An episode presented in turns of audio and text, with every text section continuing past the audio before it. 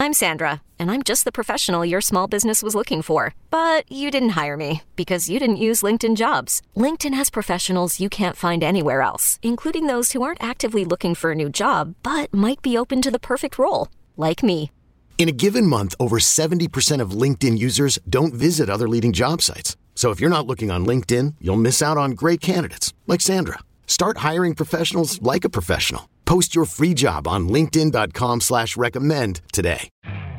You could spend the weekend doing the same old whatever, or you could conquer the weekend in the all-new Hyundai Santa Fe. Visit HyundaiUSA.com for more details. Hyundai, there's joy in every journey. Welcome to Inside Carolina Post Game Podcast.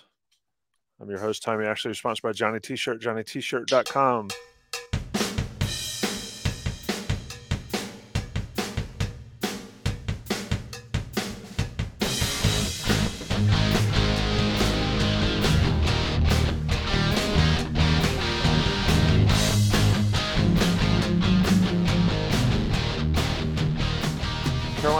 Carolina 88, Wake Forest 79, Dewey. And uh, yeah, that game pretty much sums it up. What I was watching. I mean, it, it's, it's been Carolina all year. Some good, some bad. The good was at the end of the game this time. Carolina gets the win in a game they had to have in the ACC. Yeah. Uh, first half, Leaky was great. Caleb was as bad as he's ever been, uh, as frustrating as he's ever been. Uh, RJ carried us in the second half. Seth made some big time plays. We rode Armando and uh, and found a way to win. Definitely wasn't pretty, and um, you know perhaps they found an identity there uh, down the stretch, picking up full court and getting into the the perimeter players for Wake a little bit more, which I thought was really spearheaded by Seth and his energy. But um, by no means was it pretty. They out rebounded us. Uh, a lot of timely shot making by RJ probably is what ultimately saved the game for us. Yeah, RJ. Um, you know, we talk about how Carolina lives and dies with him. Um, let's talk about Seth Trimble, though. Let's start the show with somebody different. Uh, Seth Trimble played uh, 22 minutes tonight, four for four from the field, three for four. Um, I just think he creates some issues for other teams. I'll call it that way, and then let you expound on it. I, I think this guy's going to be really, really good. Um, yeah. He already is, but I, I see a really, really good point guard in North Carolina's future. Yeah, I mean, he's got a he's got a mentality that he brings, uh, and, and, a toughness, and then the obvious athleticism and explosiveness.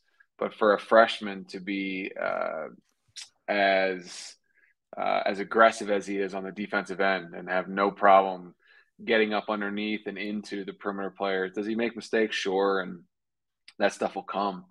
But uh, I really thought his energy was a key turning point in the second half. And credit to Hubert for leaving him out there and just letting him letting him roll with it. And he makes us a little bit smaller, um, but only on paper. I mean, he plays a lot bigger than he is. Um, he's explosive. He's quick.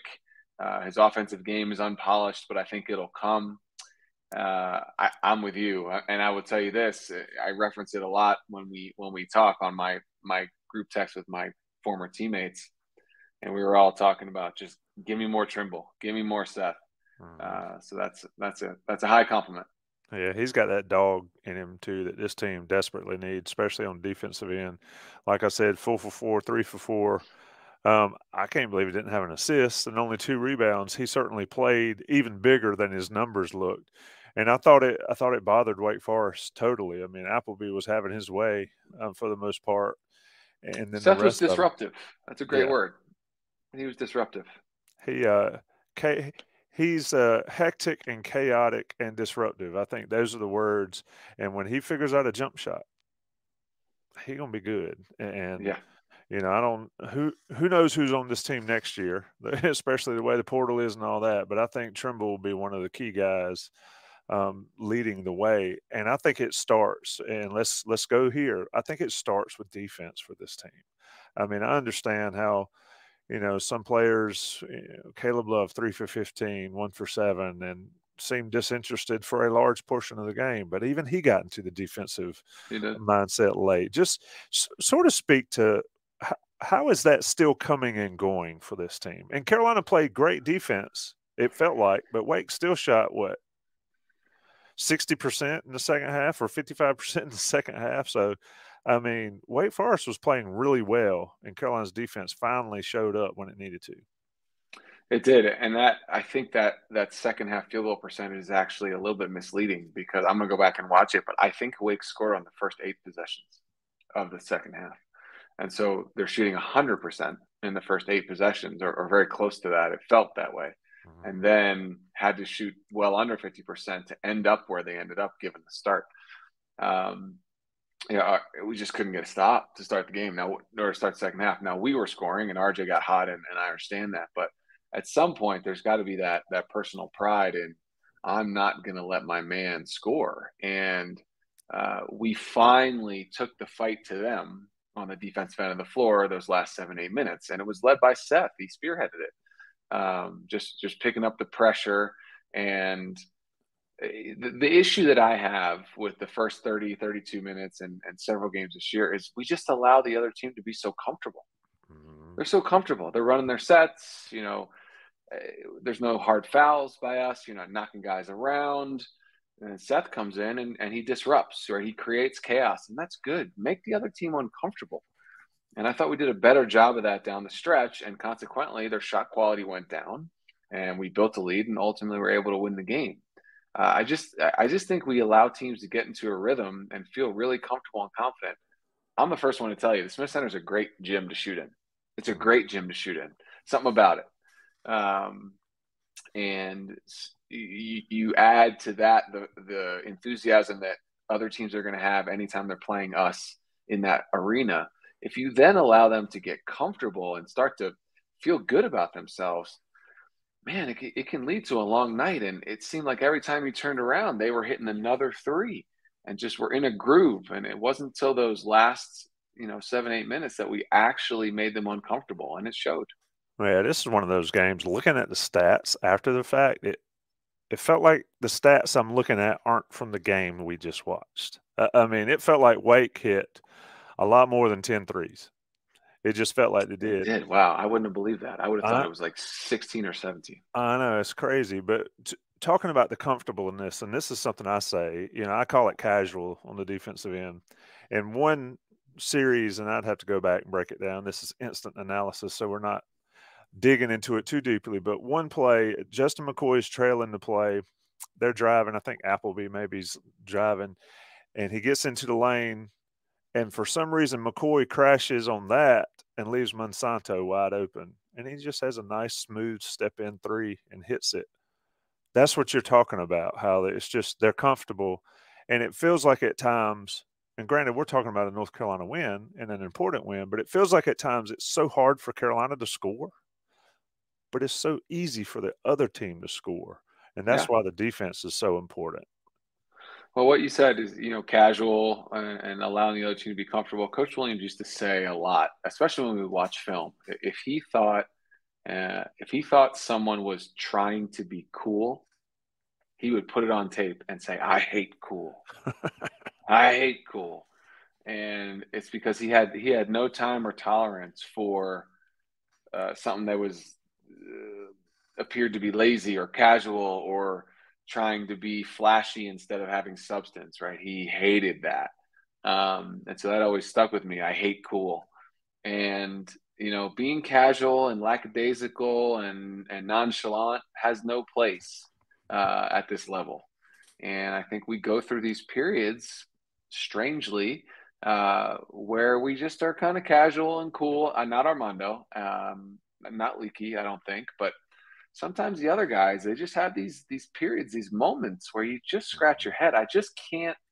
And it's not just defensively. We're talking about defense, but there you can be very casual and try to be cool on the offensive end too. And it leads. You know what it leads to? It leads to one for seven in the first half and four turnovers. And I don't mean to single out Caleb, but I can't figure him out.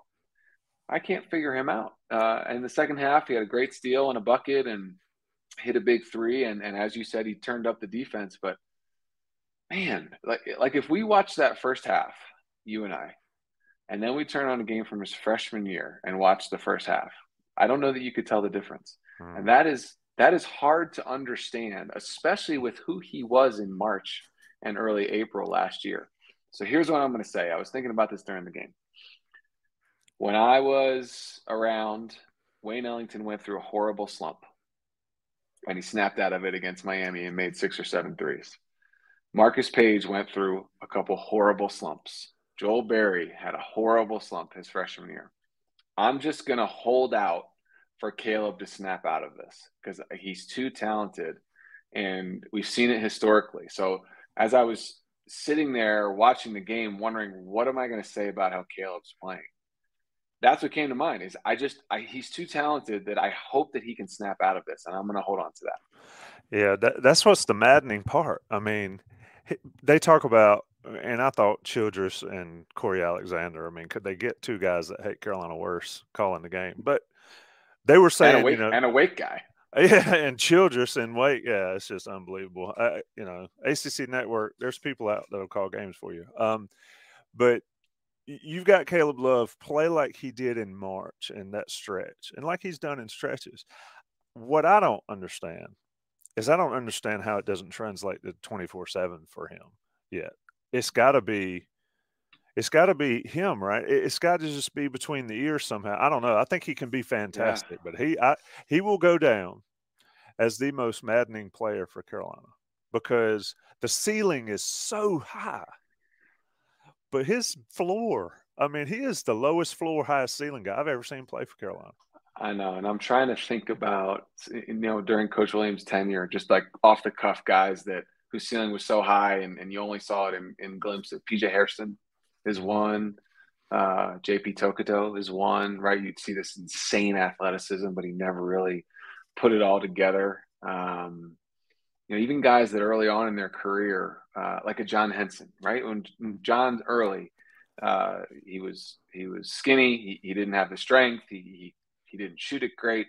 But man, what he became by his junior year, and, and there are plenty of instances of that. And and so to your point, it's it's so puzzling that as a second semester junior that we're still scratching our head at, at some of the things he does and and the thing that's even more puzzling is by all accounts from the program and, and those that i know he's a wonderful kid and he works his tail off mm-hmm. so it's not like he's like a lazy practice guy or doesn't want to work or anything like that he does all the right things and he wants to be good and he works and he stays after and he shoots and but I don't I don't know to your point. But between the years, I don't know if it's nerves or uh, or what. But uh, like I said, I'm gonna hold out hope that he's gonna snap out of it. He's too talented not to, and I wouldn't say it if he wasn't known to be a worker. But that is his reputation in the program is that he works. Yep. If you didn't work, you say ah, you know. And maybe that's why Hubert sticks with him and has so much faith in him because he sees how he works. Yeah, I mean, yeah, the ceiling is so so high, and that yeah, I mean, I think he would agree with it. You know, he, I don't, I don't. A lot of people in the chat and people on message boards and all want to try to get into the mind. I just don't understand it. Um, but yeah, we know it's in there. It's kind of like mm-hmm. if we stop yelling at you, it's because we don't think you can give anymore. That's one right. of the coach I think who, who said that. One of the NFL coaches. When, once I stop yelling at you, it's because I think I'm you're done. And I just think Caleb Love, he's going to be good. He's going to be needed for this team. Um, his backcourt mate, RJ Davis, he, he's struggled and there have been some issues there, but not tonight, Dewey. Uh, what'd you see from him that really got him going? Because um, he certainly shot it with some confidence, five for eight from three. I'm an efficient 27. That's what I like to see. I don't like to see, you know, five for 20 and 27, but 9 mm-hmm. for 14 and 27. That that's that's good, RJ, right there. It was, and he was very aggressive in, in hunting his own to start the second half, right? Even though he's the point guard and getting us into our sets, he he clearly felt like uh, he needed to try to get the ball in the basket himself. And I don't know if that's because his backcourt mate was struggling or or the guys on wait you know, Wake's backcourt had it going, both the both their guys. But um, you know, a very clear effort to be more aggressive in seeking his own shot, and um, and then obviously you know was ripping them. I, I think that he does such a tremendous job of getting a good base under him and being on balance. Every one of those threes, even the one in transition where he was on the move left to right and and got the pass from Mondo, got square straight up and down. I mean, his his shooting fundamentals are actually really really good, and uh, and then he at times plays bigger than he is. Right, he's he's he's a great rebounder for his size. He and he got to the rim and had that really nice layup on the pick and roll. Um, but yeah, just an aggression to to find his own because you know perhaps because Caleb was struggling, but we needed all of them. That was yeah. for sure because, like I said, the, first, when he was doing his thing in that start of the second half, that was when Wake scored six to eight possessions in a row. So we needed every one of them. This episode is brought to you by Progressive Insurance. Whether you love true crime or comedy, celebrity interviews or news, you call the shots on what's in your podcast queue. And guess what? Now you can call them on your auto insurance too with the Name Your Price tool from Progressive. It works just the way it sounds. You tell Progressive how much you want to pay for car insurance, and they'll show you coverage options that fit your budget. Get your quote today at progressive.com to join the over 28 million drivers who trust Progressive. Progressive Casualty Insurance Company and Affiliates. Price and coverage match limited by state law. eBay Motors is here for the ride. Remember when you first saw the potential? And then through some elbow grease, fresh installs, and a whole lot of love, you transformed 100,000 miles and a body full of rust into a drive that's all your own. Look to your left, look to your right. It's official. No one's got a ride like this.